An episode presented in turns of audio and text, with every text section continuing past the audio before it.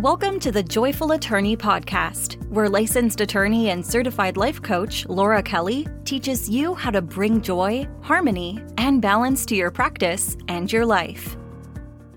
Hello, colleagues, wherever and whenever you are. Welcome to the Joyful Attorney Podcast. I'm your host, Laura Kelly. Today, I'm going to give you the single most important tip to improve your quality of life. This one tip will not only help you feel better, but be more focused, regulate your hormones, and reduce aging. My friends, that tip is getting a full night's sleep of at least 7 hours per night.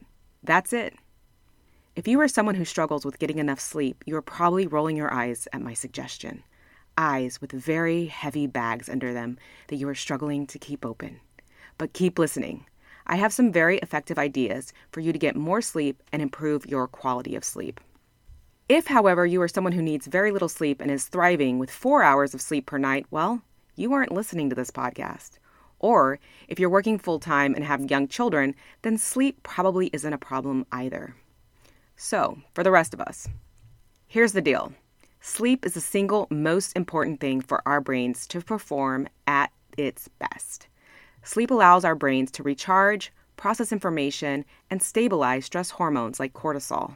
It's absolutely essential, and yet so many of us do not get enough sleep. You may be thinking that you don't have enough time to get more sleep. I assure you, that is not the case. When you are getting enough sleep, you are much more productive and efficient. That extra hour of sleep could save you 2 or more the next day due to being refreshed and ready. Writing that brief when you were sleep deprived could take 3 times as long. What's really the case is that you don't have enough time to not get a good night's sleep.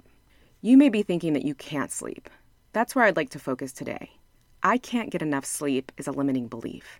It is past-focused and self-defeating. Absolutely, there are conditions that make attaining quality sleep challenging.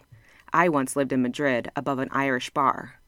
But why choose to believe I can't get enough sleep when there are much more empowering alternatives? What about I'm capable of making changes that will improve my quality of sleep? That feels so much better, right? First and foremost, quality sleep requires a quality schedule. I urge you to put your wake-up time and bedtime on your calendar.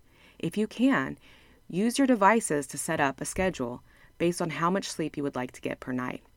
I also urge you to make that amount at least 7 hours. My iPhone has a feature that lets me set my bedtime and wake-up time every weekday and weekend. Additionally, it automatically puts my phone on Do Not Disturb mode for 30 minutes before my set bedtime. This takes the guesswork out of it. If you don't have a device with this feature, you can easily set up alarms and manually set your devices to Do Not Disturb. Your brain may be offering you reasons why you cannot do this. What if you get an important call in the middle of the night? Well, the Do Not Disturb feature allows you to program it so that your device will ring if the call is initiated by certain numbers or a certain number of rings in short succession. Let your family and friends know about this feature so emergencies can get through. Do not allow your brain to make excuses so you keep up the status quo. Another important thing to add to your calendar is wind down time. This is a period of at least 30 minutes where you wind down. I suggest you put it on your calendar. If that seems like overkill, let me tell you that the act of putting something on your calendar makes it concrete. It's an appointment for yourself. It's essential for your care and maintenance. It merits being on your calendar. So what is wind down time?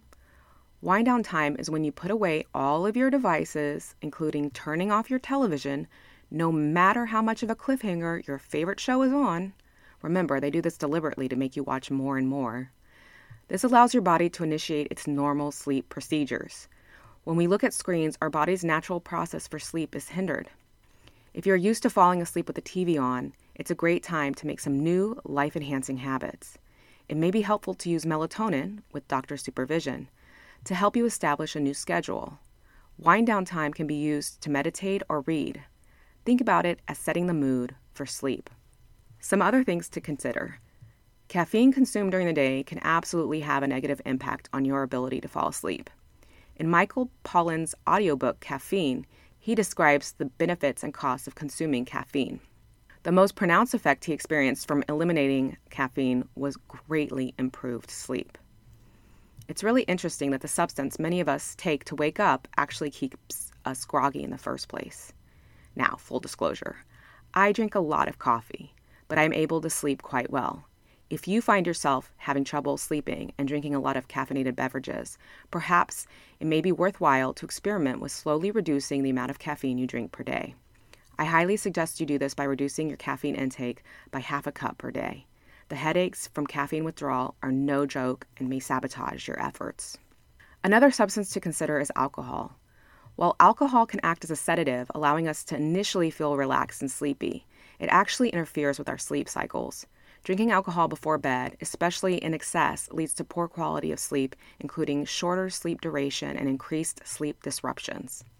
It's worth noting that researchers have noted a link between long-term alcohol abuse and chronic sleep problems. By all means, enjoy your happy hour or wine with dinner, but be sure you drink plenty of water and give yourself time between drinking and falling asleep to ensure you get the best possible sleep. Finally, physical exercise can have an immediate positive impact on your sleep. Just 30 minutes of moderate aerobic exercise can be extremely beneficial to improving your quality of sleep. Just make sure you finish your exercise an hour or more before bedtime so you're not pumped full of wonderful endorphins when it's time to go to bed. If you have tried these tips but you are still having difficulty sleeping, it may be worthwhile to seek medical help.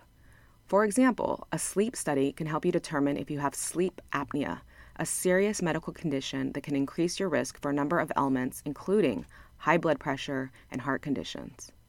A medical professional could also prescribe you a mild sedative like trazodone to help you adapt to a new sleep schedule. I know this sounds really simplistic, but the truth is that it's foundational. Sleep is the first and single most important factor in improving your health and well-being. Please do not underestimate it. It's easy for us to put ourselves last, and cutting into our own sleep is one way we do that.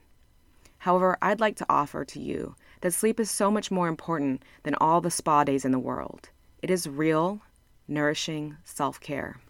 I heard this quote, and it really resonated with me. Don't stay up late for something you wouldn't wake up early for. I hope that resonates with you as well. As always, you can reach out to me at laura@thejoyfulattorney.com. I'd love to hear your tips, questions, and comments. If you'd like to work with me, please check me out at theJoyfulAttorney.com. I'd be so happy to hear from you. Until next time, have a great day. Learn more about how you can work with Laura Kelly by going to theJoyfulAttorney.com. Thank you for listening.